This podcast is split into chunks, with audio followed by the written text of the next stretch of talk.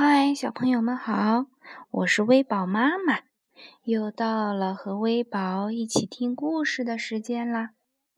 今天微宝妈妈给大家讲的故事名字叫《折耳兔奇奇》，是比利时的 J.V. 希纳顿写的。世界上有胖兔子，有瘦兔子。有高个儿的兔子，有矮个儿的兔子，有聪明的兔子，有笨兔子，有干净兔子，有脏兔子，有小母兔子，有小公兔子，它们都长着两只长耳朵。琪琪也有两只长耳朵，只不过。琪琪的两只耳朵不一样，兔子的耳朵应该是竖起来的，可琪琪的右耳朵却是耷拉着的。耷拉耳，别的兔子这样叫它。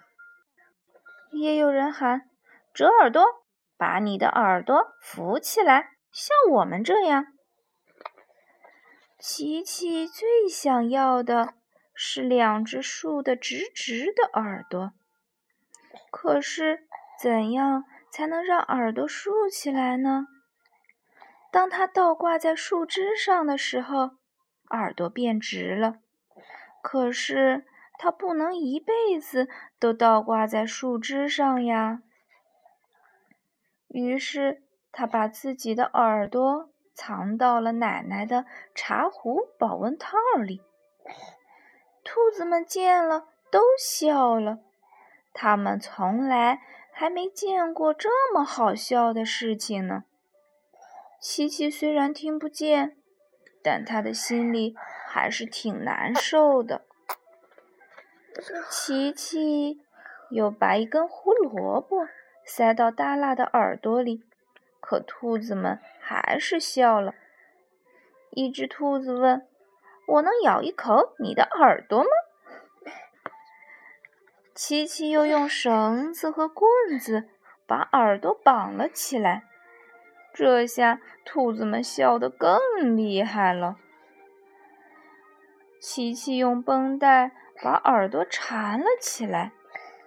他甚至用爸爸的钓鱼竿和衣夹。把耳朵吊了起来，最后他连气球都用上了。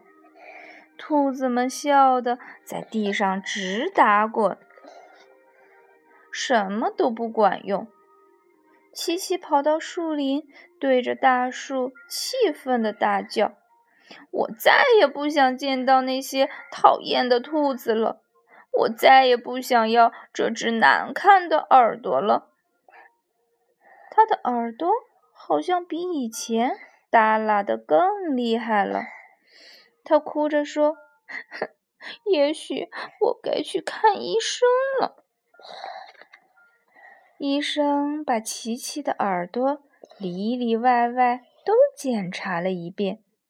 他量了耳朵的长度，称了耳朵的重量，还让琪琪听各种各样奇怪的声音。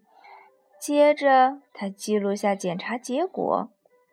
最后，他对琪琪说：“嗯，你的这只耳朵没有毛病，它只是不够硬。